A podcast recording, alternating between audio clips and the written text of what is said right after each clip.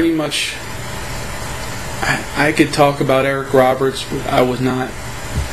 I was not quite as impressed with uh, you know, with his performance as others.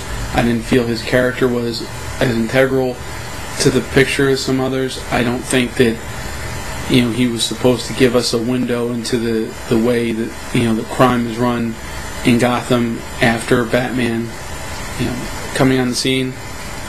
Uh, I was surprised to see Michael Jai White in a role as uh, Gamble.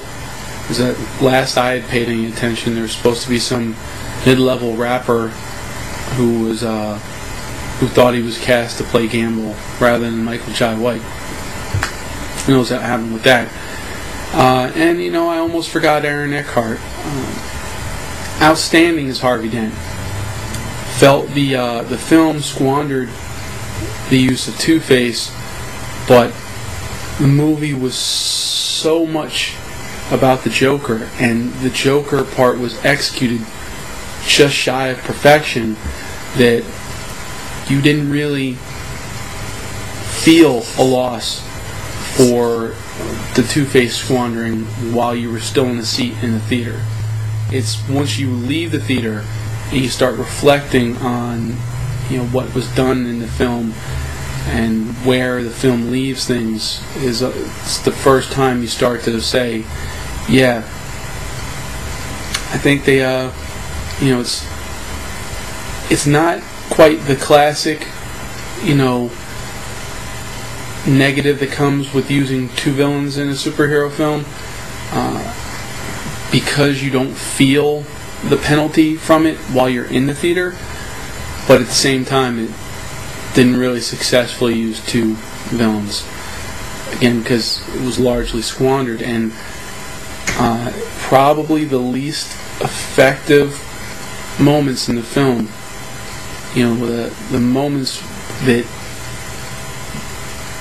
of least quality the ones that pull the movie down a little bit in retrospect are the ones that involve the transformed dent everything prior to that was amazing. And the film itself is so good I find it hard to to let myself second guess them. But I think that they may have been better served if they could have found a way to make the Joker portion just as, as amazing without uh, without having to squander the use of uh, Harvey Dent Two Face. They could have had so much of it happen in this film, and then probably launched the third film on the back of you know Harvey Dent. But you know, I think it seems to me that they fell in love with what the way that they could tie together what happened to Harvey Dent and what he's become with the Joker motivations and where that they could have that leave Batman to where that they didn't they didn't really try to find some way that would leave them you know leave their possibilities much more wide open you know? Uh, I don't know. Say la vie on that uh, again Ledger pitch perfect as Joker really I, I couldn't come up with a complaint if I wanted to but now we come to Bale um, again, oddly enough, not given as much time to shine in this film when he's the you know the protagonist. You know, there's a lot of time spent in costume and not as much that allows him to flex his acting chops. And his gruff delivery of Batman dialogue really is hurt uh, here.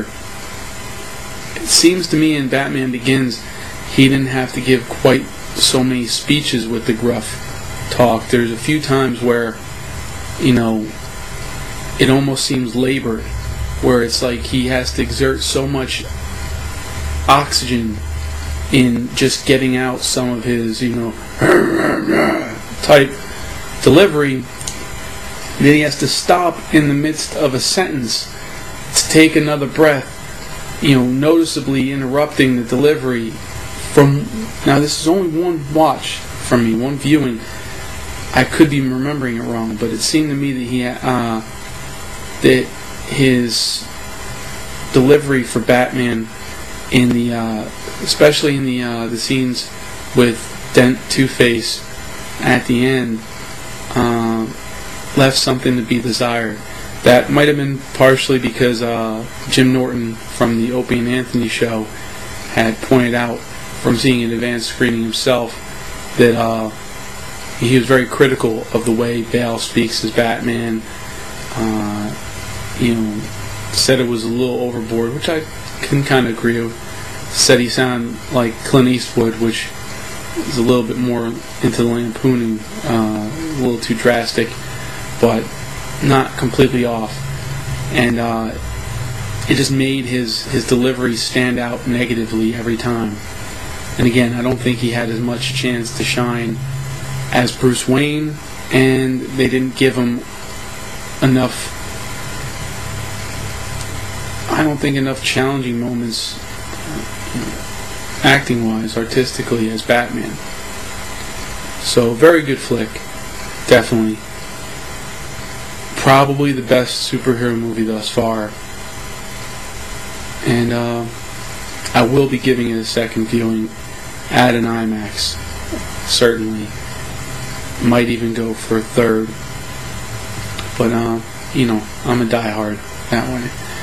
Uh, please feel free to, to give your own opinions and reactions in the comments. Try to keep the spoilers to a minimum if you can.